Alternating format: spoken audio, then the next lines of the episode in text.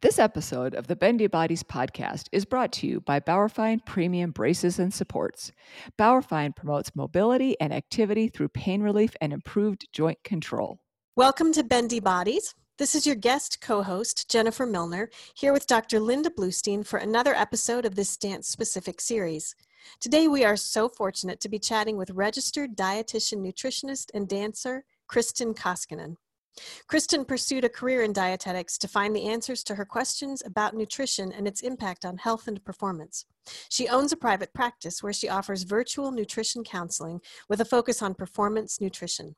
She incorporates the functional aspects of food in her approach to help artistic athletes of all levels, including those who've retired from dance.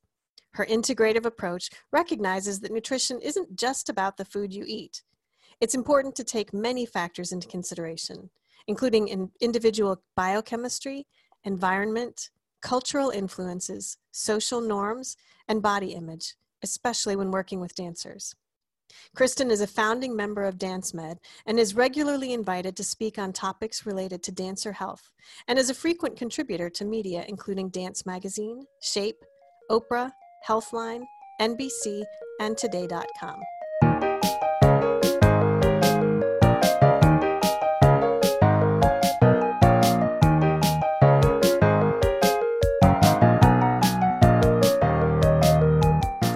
Kristin, welcome to Bendy Bodies. Hello. Thank you so much for having me. Absolutely. I can't wait to dive into our topic today.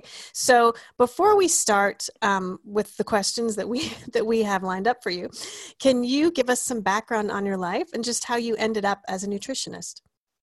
Sure. Well, as you mentioned, I'm a dancer. I grew up dancing in a pre-professional ballet company. And there was a lot of talk about diets and weight loss, but not much about how to eat to support performance. Nutrition was essentially equated with weight loss. And in the culture then, as there unfortunately is now, thinner meant being better. It was better in ballet. And by the time I was 12 or 13, I found that I was restricting what I ate to watch the number on the scale go down. I was a normal weight and no one had ever suggested that I should lose weight, but it was clear that thinner dancers were serious dancers and I wanted to be taken seriously. But in spite of that, interestingly, my artistic director was the first person to introduce me to the concept of nutrient timing. And that's the idea of what to eat and when to support your performance. And that, combined with watching Rocky Balboa swallow raw eggs, were really my introduction to sports nutrition. So then I retired from ballet and I went on to college where I switched from ballet to cheerleading, and I studied biology and psychology, intending to go to medical school. However, my biochem prof knew that my end goal was nutrition and recommended that I switch gears to pursue a master's in nutrition, which I actually did. After I finished school, I worked as a clinical dietitian. That means I worked in a hospital setting. And then I took some time off to be at home with our 5 kids, and I even homeschooled them for several years. I love teaching. I find it really rewarding. And that was an interesting part of my life that I wouldn't have forecasted. So then as the kids grew and went to school, I decided to go into private practice because I wanted to practice functional nutrition, and I really wanted to be who I needed when I was dancing and who a lot of people need when they're looking to take care of their own health and well-being. You know, healthcare is what we do at home. Sick care is what happens in hospitals. When I was working in a hospital, I was taking care of sick people. I really wanted to, which is wonderful, and we absolutely need that. I just wanted to be on the other end of things, giving people more control over their own health and destiny. So I take a holistic approach in my practice where I emphasize long-term health and wellness, using food and nutrition to support the body's natural processes, including recovery, athletics, immunity. And I really try to emphasize how foods make my clients feel. Sometimes the emphasis is more physiologic and sometimes it's more emotional, but we're always mindful of where we're sourcing and how that goes. There's so many things about that that I love, including the concept that healthcare is what we do at home. And hopefully if we do that, we don't end up at the hospital needing this sick care. So exactly, that is a great way to look at it. It's not really a luxury to be trying to eat healthy foods. It's a necessity. It's like prehab instead of rehab. Oh, exactly. I love that. You know, when I talk to our and their, you know, we share friends, our dance PT friends, it's the same thing. They, you know, what we can do ahead of time is so much more powerful than if we wait to fix things. The prevention, it really is the best cure. Mm-hmm. Absolutely. I agree with you. One of the things we look at in the circles that the three of us travel in is that balance between dancers being the artist, but also being the athlete. And so many times we work on finding that perfect aesthetic, right? Trying to make ourselves look a perfect way. And in my line of work, it might be that they're cheating the way their hip is used to get a beautiful line when that's just not physiologically how they're built. And in your line, it might be cheating their fueling in order to have a specific kind of aesthetic and a kind of look. And going beyond that, what are some of the typical mistakes that dancers make in the way that they fuel themselves? Oh, yeah, absolutely. You know, they are artistic athletes. And when we look at the psychology, we need to look at the psychology of the dancer. And there's this spectrum that we find a dancer falls on in that term. So some really view themselves as artists, and others really embrace the athletic component of dance. Most people fall someplace in the middle, but no matter what, they are artists. And this idea of line, ballet is really kind of my main area, and line tends to be, we look at the beauty of a thin line, and so we drive a lot of thin ideologies, which drives dancers to undereat, which drives them toward fad diets. And some of the diets they even pick up may actually have an appropriate role for other people. Keto is a big one. Like keto can be used therapeutically for great results. It's not a place that dancers should be. So I think they get caught up in fad diets. They underfuel. They use artificial means to elevate their energy levels, which is really just robbing yourself from another day, whether it's caffeine or energy drinks or sugar. And it just drives things in the wrong direction. And what we want to do, the dance medicine field as a whole is really looking at longevity in dance. We're not looking at the dancer retiring at 18 or 22 or even 30. We're looking at dancers dancing well into their 50s or maybe even 80. And what you do now impacts how long and how strong you can dance. So did I dance around the question? Nope. I don't think so. Yeah. What I heard was that some of the things that you commonly see are under eating, looking at fad diets, just under fueling in general, and then sort of artificially raising energy levels as well. Right. Is there in this grouping of things that we see a lot, because I see those same things. And I like that you specifically talked about artificially raising energy levels, because a lot of dancers do that, overdosing on coffee or shooting a pixie stick before they have to go on to do snow or whatever. Yeah. But another common thing that I see is just not knowing what and when to eat. Do you see that as a common thing too, that they're not necessarily trying to avoid eating healthy, but they don't know when can I eat a bigger meal and when should I eat less? And when should I eat this type of, like, when should I eat more fat heavy or protein heavy? And when should I eat healthy carbs? Do you see that kind of thing commonly as well? All the time. And, you know, and that is okay. That's actually a decent place to be, because that's sports nutrition. That's specific knowledge that we want to layer in to a sound diet. So this is part. So if I'm working with a dancer or any athlete, but specifically dancers, we want to have a foundational diet. The trick is we need to be able to shift what they're eating depending on a lot of factors. So those factors could be where they are in their season, whether, you know, it is before, whether it's Nutcracker, whether it's before audition, if we're looking at the audition season after we're coming off of Nutcracker and maybe a little bit of a break and then driving into the audition season during the winter and some associated issues there. Are they getting ready for summer intensives? How are they going to eat during intensives? So all these things make the particulars different, and they're gonna be different for each person. I really try to work with dancers to build flexibility into their diets and meal plans. One of the ways I do that is with what I call the Ballet Bento.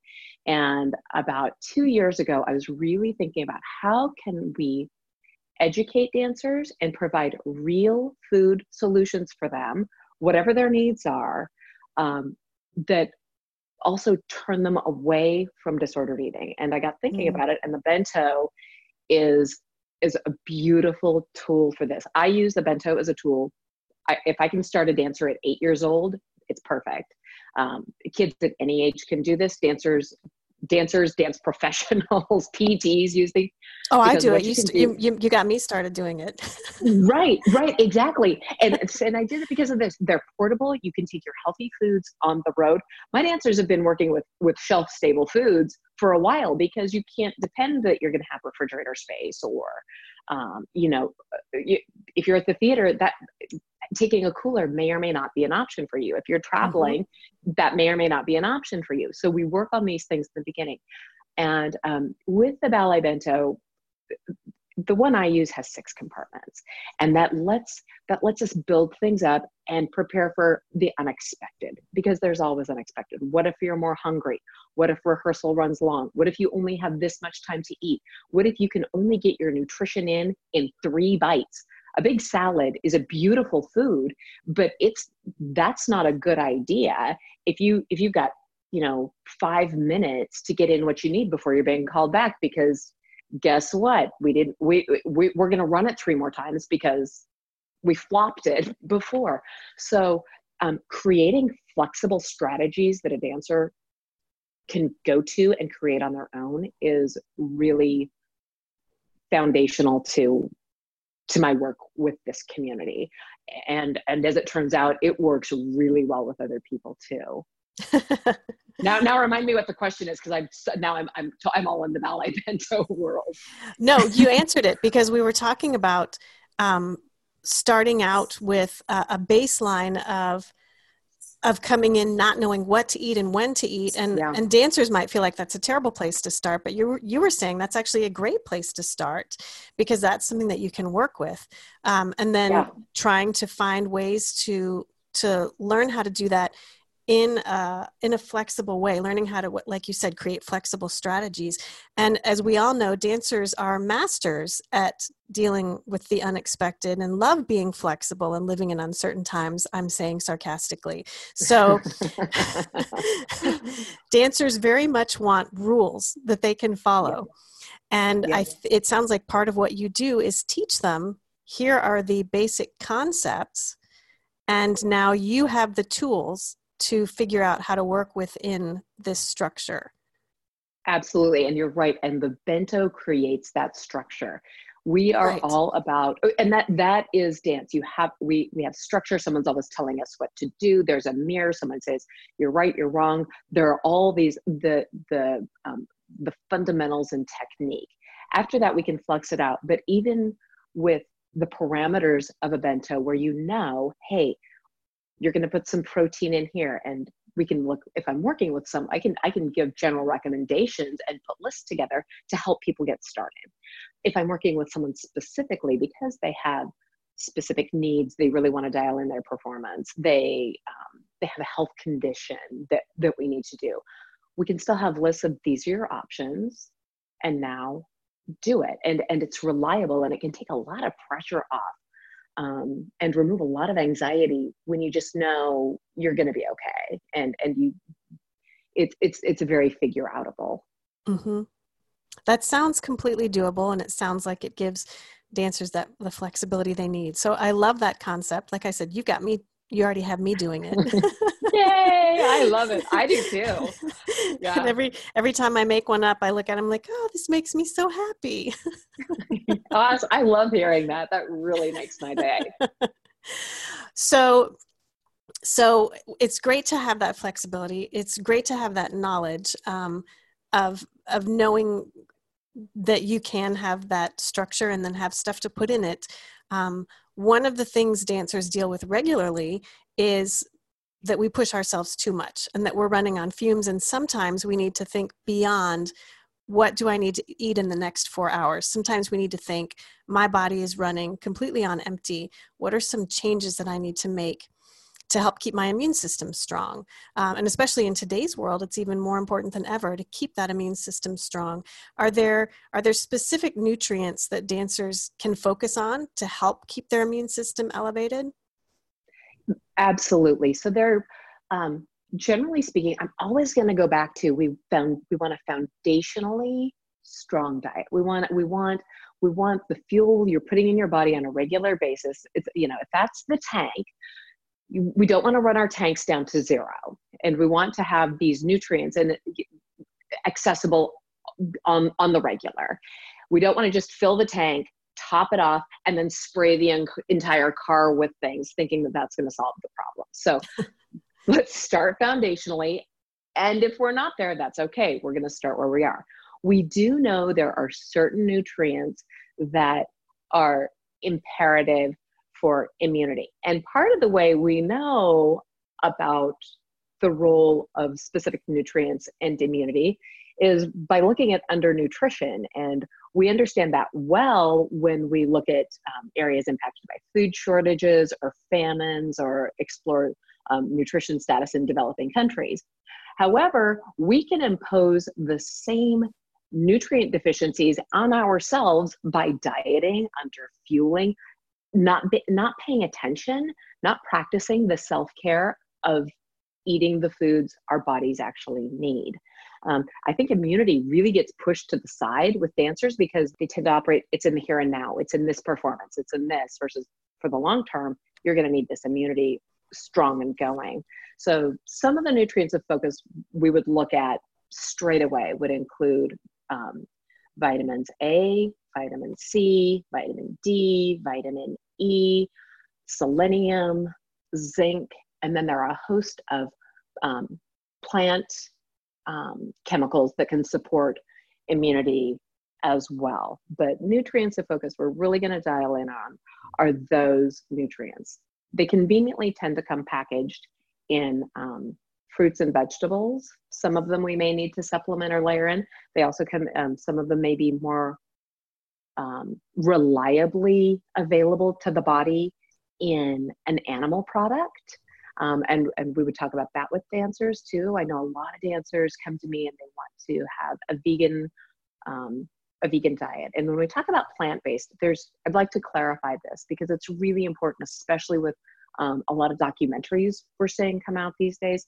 Plant-based doesn't necessarily mean vegan. It means the basis, the foundation of your diet is plants, and you can build other things into it. So it may include some animal products. And for most people, I do recommend that because it can be challenging to have a diet that meets all your needs that's simply plant-based. So for example, zinc, we can find zinc in plant foods like legumes and whole grains, but those kinds of foods also come with a lot of fiber, which is awesome, but it can make it harder for the fiber tends to hold on to the zinc a bit more in the plant, and it can make it less easy for the body to actually access it. Other foods we want to think of when we're looking at the immune system include fermented foods. About 80% of your immune system is stationed in your gut. And how we feed the gut, how we treat the gut influences what we call the microbiota. That's all the microorganisms from parasites and viruses and bacteria. There's a whole host of them that live in your gut. So we want to feed those well. And we also want to take care of the gut tissue. So fermented foods can be very supportive. For the general population, for specific populations, we might not want to use fermented foods. Fiber's generally a good one to support the gut. Vitamin A is found in a lot of plant foods, including, we think of it in yellow and orange foods like carrots and squash and cantaloupe. It can also be in dark leafy greens where the chlorophyll covers the vitamin A. And this is a precursor to vitamin A. It's not active vitamin A. But dark leafy greens are another good source. Mango.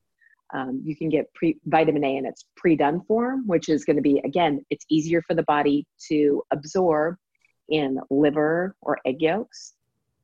Vitamin C, we know, is found in citrus fruits, Brussels sprouts, berries of all kinds. It's really pretty easy to get a hold of in whole food form. Vitamin E, pretty much the same. We find it in seeds and nuts and more fat-based plant foods. And vitamin D is a little bit of an outlier. That our best source tends to be the sun. However, most dancers aren't getting enough sun. It's not readily available in food sources. You can get it in fortified dairy, fortified orange juice. It is present in egg yolk, grass-fed and finished. Meats will have some, as well as mushrooms that have been exposed to UV light. But a lot of people just aren't eating enough of those foods to meet their immune and function needs. And when we look at, it's important too, when we talk about how much is enough, because that becomes a question. Is it the RDA? Yeah. I look at the RDA as a starting point. That's what's going to prevent a blatant deficiency. Like blatant deficiency of vitamin D is rickets. A blatant deficiency of vitamin C is scurvy. But when our bodies are under a lot of stress, whether it's emotional stress, like what a lot of people are experiencing now, whether it's physical stress, what we experience when we're dancing, have intense dance schedules and training schedules, or both, the body draws on a lot of these nutrients. So you may need more. Some people may even need some additional support from supplements. Stress is a big one, and what people may not understand is your body doesn't disseminate between physical stress and emotional stress. It reads stress as stress, and it's going to fight or flight comes into play. And your adrenal glands control a lot of the hormonal processes that drive these responses. And your adrenal glands also house most of your vitamin C, which is a good indicator of how important it is for the stress response, because the location makes it very rapidly accessible to producing the hormones you need for stress response. And so if you're under a lot of stress, your vitamin C demand may actually escalate. So if you've been under a lot of stress, what people find is like, oh, I was under, wow, I was so busy. It was Nutcracker. And then I just crashed and got sick. Or they find they're under a lot of pressure and then they crash and get sick. It may be in part because they're burning through their stores and they're not refueling the vitamin C stores to the degree they need to on the regular to keep them healthy. And that may be part of the crash. There are other things too, but it can be a contributor. Vitamin D, not getting enough vitamin D because dancers don't go outside. They don't expose their skin. Even when they can go outside in the summer, if it's summer break, they're at intensives. So, we've got to address that and make sure that they're covered. Absolutely. I love, it sounds to me like you're not saying eat almonds and you'll be fine.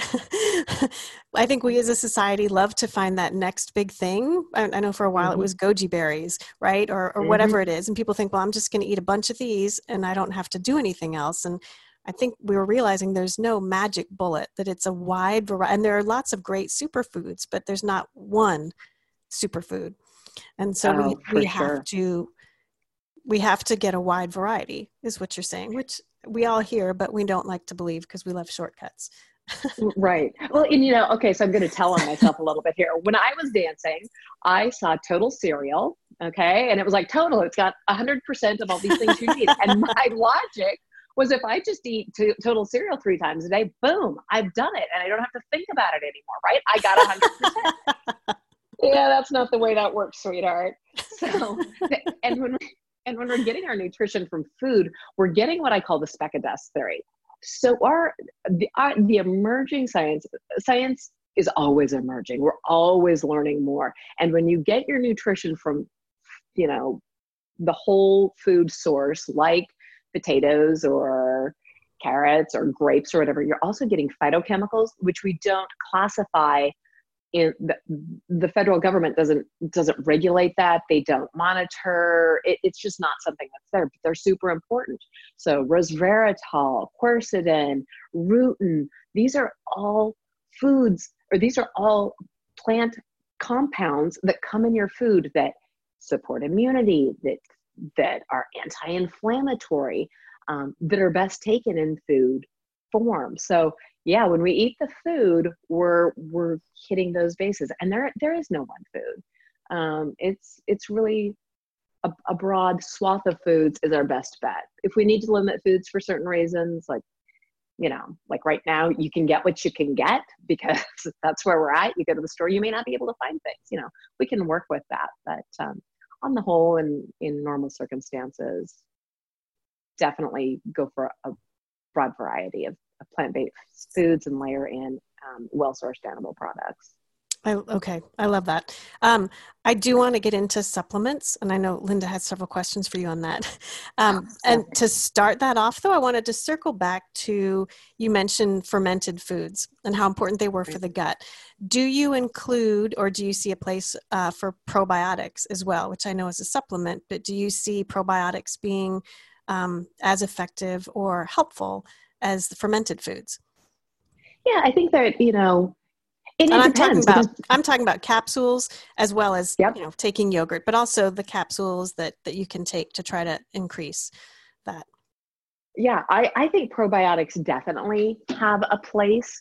And the interesting thing is, when we talk about probiotics, there's not just one, and we can actually look at what strains, different strains of bacteria offer different benefits.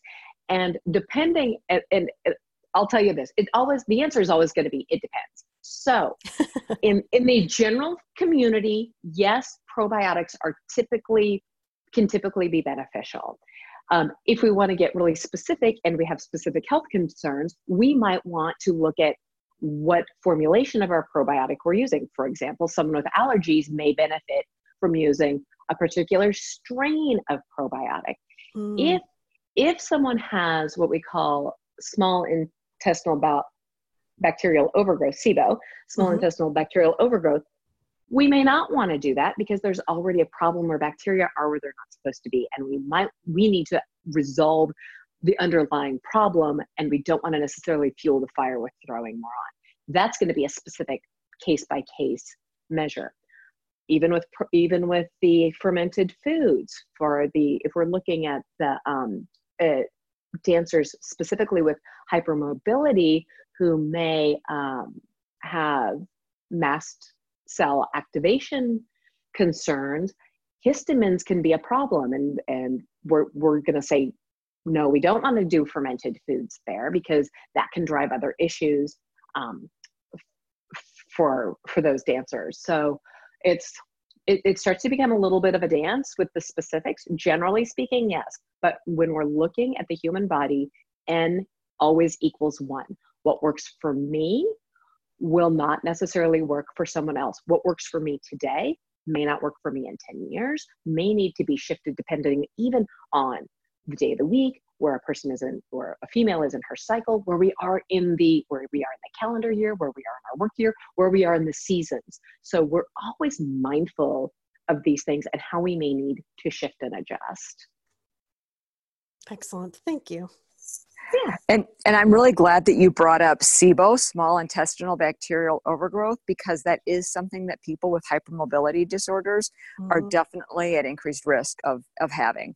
And they can have a lot of those symptoms of, you know, bloating and, you know, discomfort after meals and things like that, that are vague enough that it can take quite a bit of time before they can actually get that diagnosis. So I'm really glad that you brought that up, that while probiotics might be really great for one group of people, they're not going to be great for for another group of people. So right, that's so important.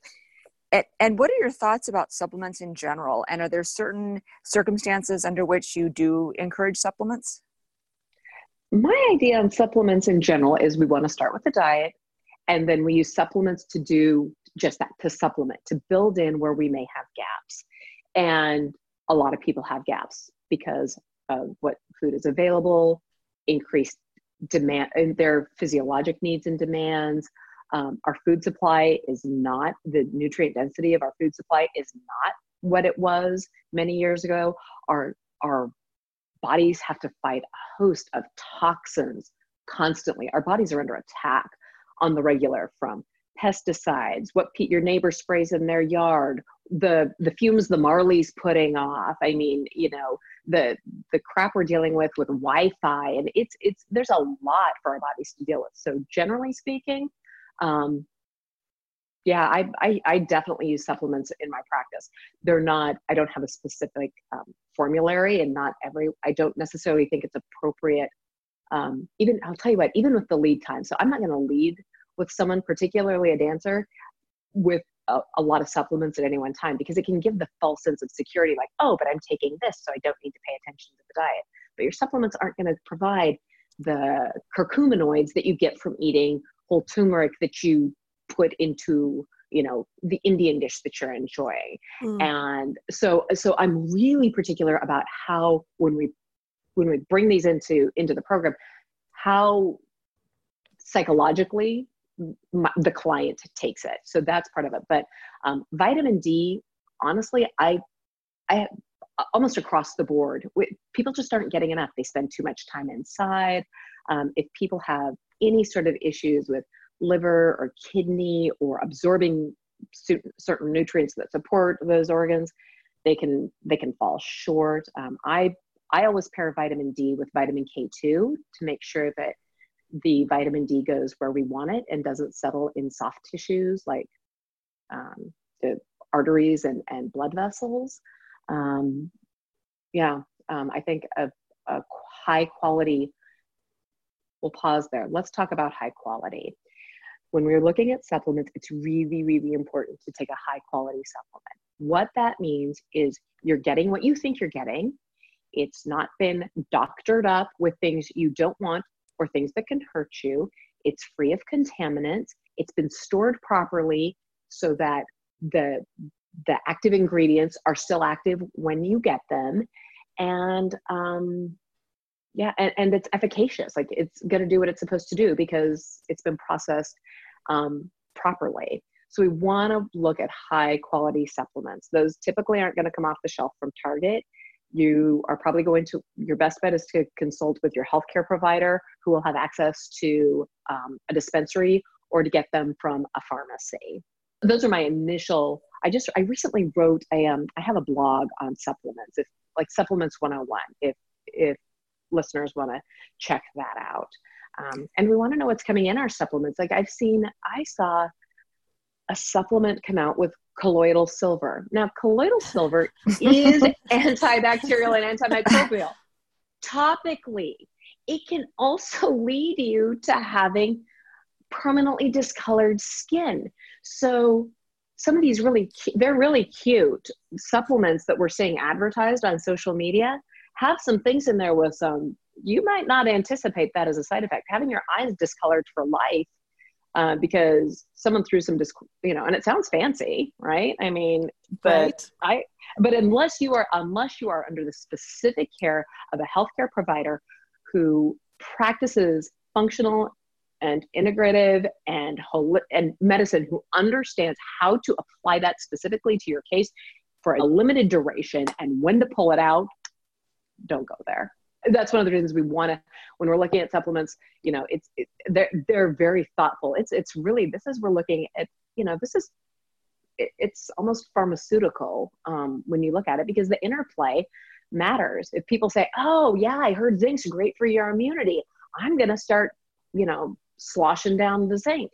Well, that's fine. But if you overdo it, you can end up with a copper deficiency, because copper and zinc compete for absorption. If you end up with a copper deficiency, you're going to have a host of problems, including being immunocompromised. So you've circled around and caused a new problem. So you mentioned you want to be under the guidance of a healthcare professional. So let me ask you really quick on this. Licensed nutritionist, registered dietitian, healthcare coach. There's so much out there on the internet and through social media and people with these titles. How do we differentiate, and how do we know what we're looking for as far as who is really qualified to hand out this kind of information? Right. So what you say matters. So for example, the term doctor, you can go to a doctor who's a doctor of philosophy, who you probably don't want, in teaching philosophy in your university. You don't want that person necessarily managing your healthcare. They can be brilliant, but not in the ways you need them to be brilliant. A registered dietitian is a specific designation. Registered dietitian or registered dietitian nutritionist is the same thing. It's just how we choose to, it's a moniker choice, but that's the same as someone who puts letters after their name. It's a legal designation, just like MD for a medical doctor, a DO for a doctor of osteopathy, an ND for a naturopathic doctor, a chiropractor, a doctor of physical therapy, a DMD, a DDS. All these healthcare providers have regulations based on they have gone through a process to get where they are that is outlined and consistent. So for a dietitian, that means they have a minimum of a 4-year degree with coursework that includes, but it is not limited to, biochemistry, microbiology, physiology, nutrition sciences. That's a baseline. They also have passed rigorous board exams, you hear the same for physicians, dentists, all of us have done these things, and then they have continuing education that they're required to do to stay abreast in the field or in the particular area of practice where they are. So my continuing education, every day I am reading medical journals, nutrition posts, all the things about what I do. And even though I understand school nutrition and how that works, and you'll find dietitians there, I don't practice school dietetics. And I would refer, and if you needed someone like that, I would refer you out. So even within the field, what Linda does as a functional and integrative practitioner, she's going to have a knowledge base about a lot of these things that others won't. Her knowledge about hypermobility and pain management is going to give her a unique perspective that even if you went to another doctor and they can know a lot of things, they may not be able to dial that in. So one, you want to make sure you have a licensed, credentialed practitioner. Then you want to make sure that that practitioner meets the needs you're looking for. We don't want to send our sons to gynecologists necessarily. They might be missing some bases. So that's really important. There is no such thing after you have a registered dietetics degree and those qualifications, there are certain programs you can pick up additional certifications. You can have a certification as a diabetes educator, as a sports nutritionist. There are things that you can do, but there is no broadly accepted, nationally accepted, internationally accepted certified nutritionist, I'm saying that in air quotes, or even health coach. A health coach can offer you some great support, but they cannot offer you the kind of background and knowledge and understanding that a dietitian is going to have because of what they bring in and the understanding they have about the body and how people work and why the questions we're going to ask to get to where you are and what approach we're going to take, because it's very layered. Mm. So what makes sound is like a simple question. If you ask me a question or I'm looking at someone, I'm running that through, a layer of filters to decide where we want to go next. It's because there is no formulary. There is no, we do this, we prescribe this. That's not the way you can do that, but that's not the way it actually works. I think that this is such an important point, and I'm so glad, Jen, that you asked this question, because I think as you're explaining this, Kristin, it's making me realize too that when people are getting a a simple answer or a something that sounds too good to be true. You know, I think that's how a lot of people do end up being successful at, you know, convincing people to try things that maybe are not in their best interest because they make it just sound so great. But mm-hmm. like you're saying, you're thinking of all of these different scientific things, and the body is so incredibly complicated.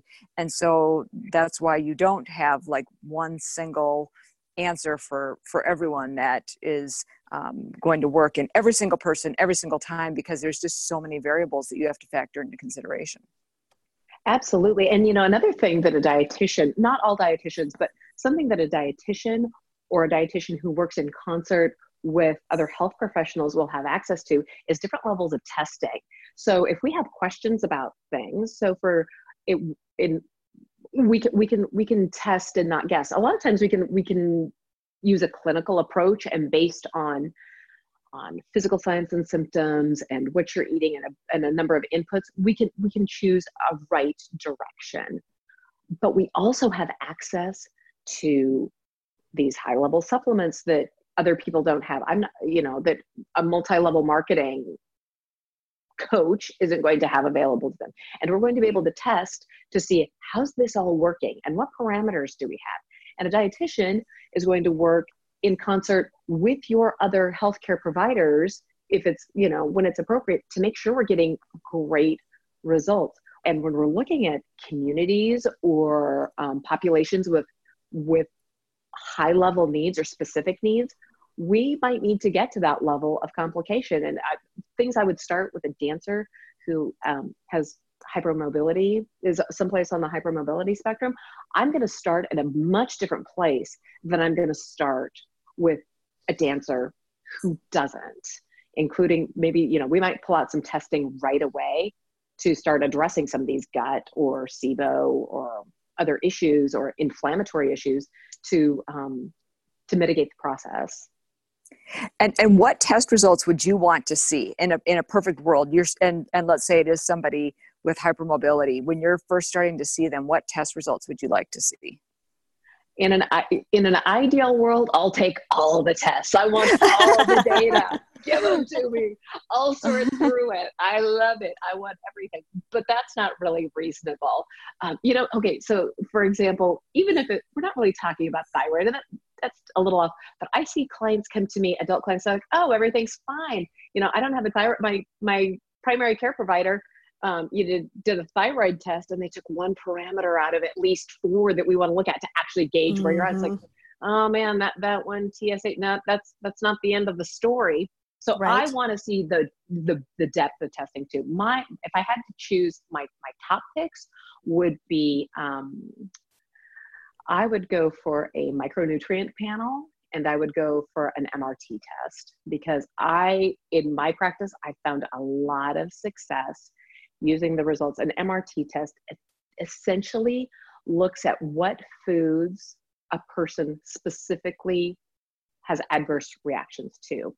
So, and they can be even healthy foods. So I have a client who is very, she's really reactive to quinoa, basil, chicken. I mean, things that people think is healthy food, bananas. Right. And when we took those out of her diet and were able to give her other healthy options, her eczema went away, brain fog cleared. You know, we can get some really good results. Everyone's going to respond differently, but when we're looking at connective tissue concerns and you know, we are connective tissue, our gut, you know, when we're looking at the fragility of that, I want to see what can we do to just, you know, celiac disease is a big concern with Ehlers-Danlos and sometimes the ensuing mood issues that we might see from things leaking through the gut and hitting the rest of the body that can impact our mental status. So those would be the ones I would go with first. And that gives, you know, but those two, I get a lot of information. Mm. So, absolutely. Yeah. absolutely. And when it comes to the hypermobile population, whether they have Ehlers-Danlos or hypermobility spectrum disorder or, a different hypermobility condition, but for that population, which of course we know does affect dancers more than the general population, how do you approach their diet differently than a non-hypermobile person's? Well, someone with hypermobility is going to come in with a lot. They're going to have some other, we're looking at them differently because they're going to a lot of times come with different health concerns. So like we talked about SIBO or GI distress or, all these things that we want to approach first. So my first approach is going to be, I'm going to look at the gut. We're going to talk about nutrient timing and a lot of those things and maybe more the sports nutrition performance items a little later, because if we put that ahead of tending to the gut, we're going to miss a lot. So I want to make sure that GI system is in the best form we can get it. And it may not be perfect or ideal, but we want it at its best, whatever that is, just like extension, what your feet are. We want them to be the best they are. We can't cheat this. So a gut-friendly diet, maybe in part removing offending foods. So foods that are pro-inflammatory, we know there's some known pro-inflammatory food choices: gluten, soy, corn, dairy, sugar. A dancer who comes to me on the hypermobility spectrum, we're going to start off by getting rid of gluten. Why? Because gluten is known to drive zonulin, which drives gaps in the intestine, which can lead to the subsequent inflammatory issues with other food sources. So we're going to pull gluten right away. I don't necessarily do that with every dancer. I am going to do that with my hypermobile dancers because it's just, to me, a no-brainer. We're going to look at the kinds of fiber that work to support that gut. If they're coming with some other, known issues, do we need to rule out SIBO? Do we need to do some specific testing for that? A lot of that I'll have them do with their primary care provider because it tends to be cheaper, easier to do. Do they need to maybe go on a low histamine diet temporarily or for the long term based on their concerns? We're going to look at that. Do they respond differently to different kinds of food? So we talk about apples and onions and grapes as being wonderful foods, high in fiber. They offer quercetin and some of these resveratrol and some of these other phytonutrients we've talked about. But if a dancer's GI is such that it gives them gas, distension, and bloating, we might want to try what's called a FODMAP diet, which is it's a temporary thing, but it's a therapeutic approach to pulling some foods out. We'll see how the body responds, and then we'll bring things back in slowly, so we can maximize the diversity in their diet. I'm probably going to be really quick to bring in hydrolyzed collagen with someone with a bendier body. Why? Because we know that with elemental nutrients, that means when we break them down to their smallest form, like protein, they are more readily available to the body. Hydrolyzed collagen has been broken down to smaller peptides, which are readily absorbed. And there's some research that even suggests that those peptides, after they're absorbed, indicates that the body needs to actually produce more collagen. So we need collagen to heal the gut and for all the connective tissue. We need it for bone, which is also connective tissue. So I'm going to bring that in, whether it has a direct response or not. We don't have all the answers. We don't know. But it's not going to hurt. So that's something I would bring in right away. It's a low to no risk outing. That all sounds great. And when it comes to, we talked briefly about mast cell activation syndrome earlier, and also we've talked a little bit, of course, about chronic inflammation. Can you just talk a little bit more about both of those things, and how you've mentioned some foods that can definitely potentially increase inflammation. Are there certain foods that, in terms of mast cell activation syndrome and or inflammation, certain things that can actually improve those things? Yeah, well, with mast cell activation, a lot of it is, you know, with inflammation, a lot of our first approach is removing offenders. So things that drive histamine or that come as, that actually deliver histamine, we want to pull out. So specific foods would be fermented foods, aged foods like salamis and cheeses, leftovers even. So we want to be really cautious with those in the diet. Foods that are known to be, and that have a wealth of historic and scientific evidence as being anti-inflammatory, include ginger, cinnamon, garlic. We'd want to be a little careful with that one, with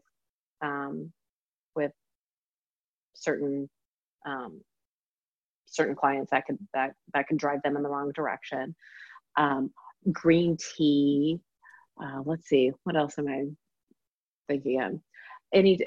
Resveratrol that comes from grapes and those kinds of things.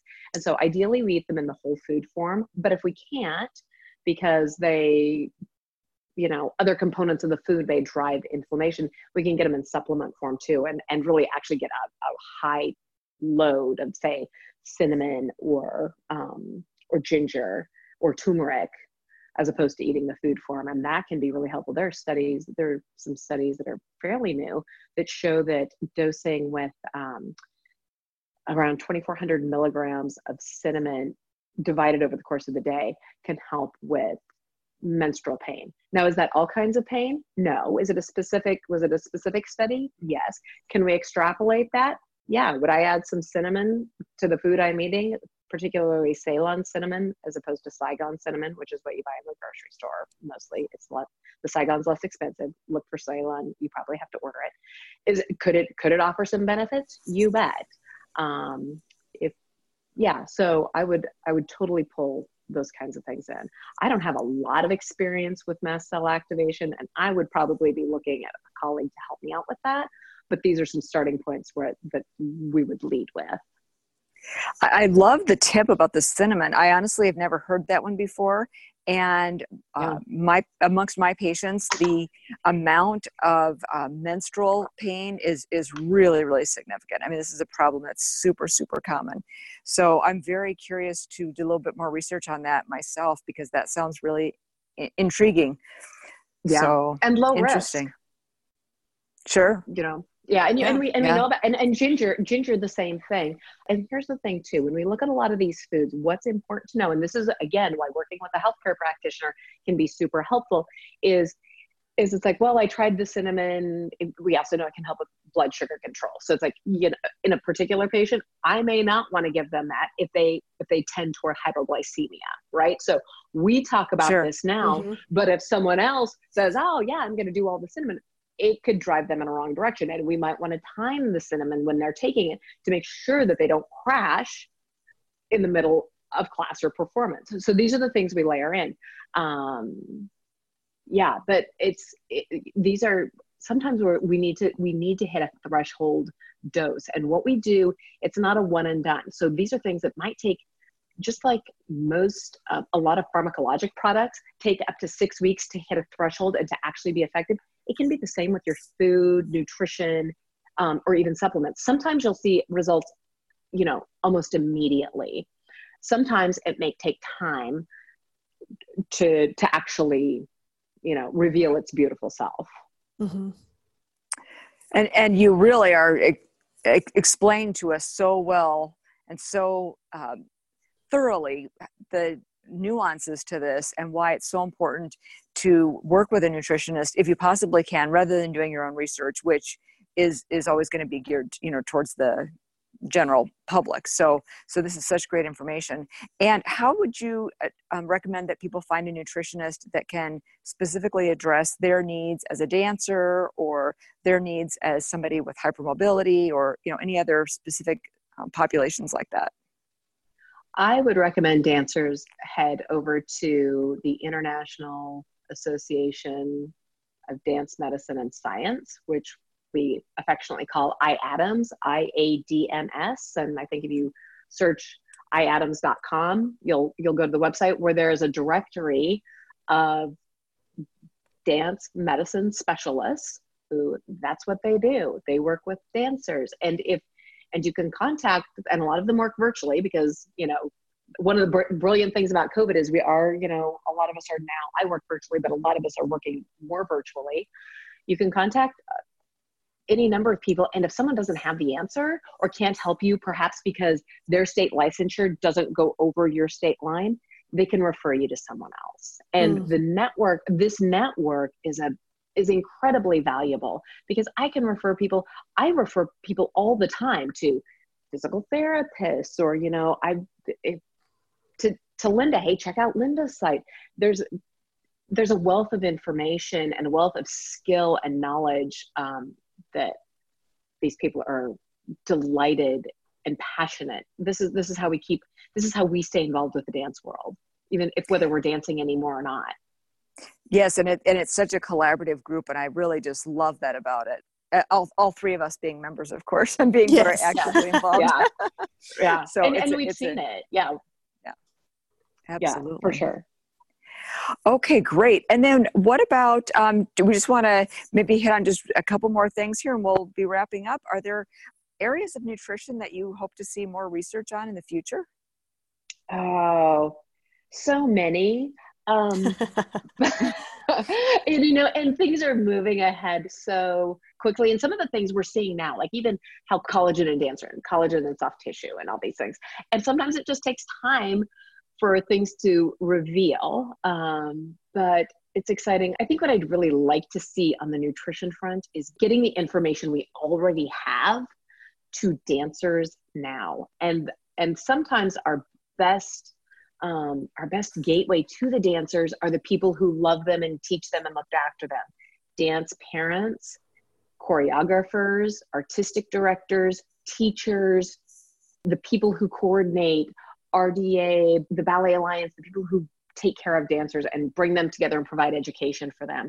And if we could make nutrition and give them the tools and the knowledge so they can make good decisions, if we could get that to dancers at any stage of the game, not just premier companies like, you know, New York City Ballet or Miami or any of these, but if we could get this to dancers early on, we would give them such a leg up in their careers and in their lives. Like these are skills that will last with them, just like the skills we learn in dance that, you know, that shape us. These things can shape people to have better lives. Yeah, absolutely. Yep. Yeah, me too. And is there anything else that we didn't ask you about that you'd like to add? And if you can make sure to let people know where to find you. Gosh, you know, I think we covered pretty much everything. If there's anything that comes up, maybe we can do a part two and keep this encapsulated. Yes, I'm glad to have people reach out to me. They can find me on my website, which is www.eatwellpros.com. You can find me on Instagram at my name, which is Kristin, Kristin_Koskinen, KOSKINEN_RDN. You can find me on Facebook. I'm not there quite so much. Or you can email me directly. And my email is Kristin, KRISTIN, at eatwellpros, EATWELLPROS.com. Wonderful. Well, it's been such a pleasure speaking with you today, and it's been so great to have Jennifer Milner, my guest co-host, on this show again today as well. This has been so informative and is going to benefit so many people. It's so empowering for people to realize that there are things that they really can do to improve their health while they're dancing, in their life post-dance. And, you know, they can really just improve their quality of life so much from all this information. So thank you so much, Kristin. Yes, thank you so much for coming. You know what? Yeah. Before I leave, I will leave with this for some quick resources available to dancers. And at the time of our recording, when we're in the midst of COVID-19, some things that I have, and this could change depending on when you're listening, but as of March 28th. I have an article in Dance Magazine that talks about the way dancers can use shelf-stable foods to create meals and address nutrients, some of which we spoke about today. So zinc, vitamin A, vitamin C, that kind of thing. I would direct them to Dance Magazine to read that. On my Instagram account, I have links to a couple dance-specific handouts that I make available to dancers. One includes shelf-stable recipes that help support the dancer through this, and almost all of them, I actually made it, so I think all of them are gluten-free, so for the populations who are looking for that, they can have that, as well as some grab-and-go snacks for once we're through all of this and we're back in the studio, things that dancers can put together and start to put in their bentos. So I encourage them to go check out those resources. That's awesome. Yeah. Yes. Yes. That's all fabulous. So wonderful. I'm so glad that you mentioned those, because people are definitely going to want to look at those resources as well. So, well, great. Well, you've been such a great guest today, Kristin, and thank you again, Jennifer. And you all have been listening to Bendy Bodies with the Hypermobility MD. And today our guest has been Kristin Koskinen, registered dietitian and nutritionist, and my guest co-host has been Jennifer Milner. It's been so fabulous having both of you here. Thank you. Thank you so much for having me. It's been a great time. Thank you. Absolutely. Please go to bendybodies.org for links to all the episodes and to access the show notes. If you enjoyed this podcast, please share, leave a review, and consider rating us 5 stars. Don't forget to subscribe so you will be notified of all new episodes. Feedback is greatly appreciated and can be emailed to bendybodiespodcast@gmail.com. Go to hypermobilitymd.com to sign up for my newsletter. My guest co-host, Jennifer Milner, can be reached at jennifer@jennifer-milner.com. That's Milner. Thank you to Rhett Gill for production and sound editing, to Andrew Savino for composing our original music, and to Jennifer Arsenault for designing the Bendy Bodies website and cover artwork. This podcast is for informational purposes only and is not a substitute for medical advice. Please see your own medical team prior to making any changes to your health care. Thanks for tuning in, and we'll see you next time on Bendy Bodies with the Hypermobility MD.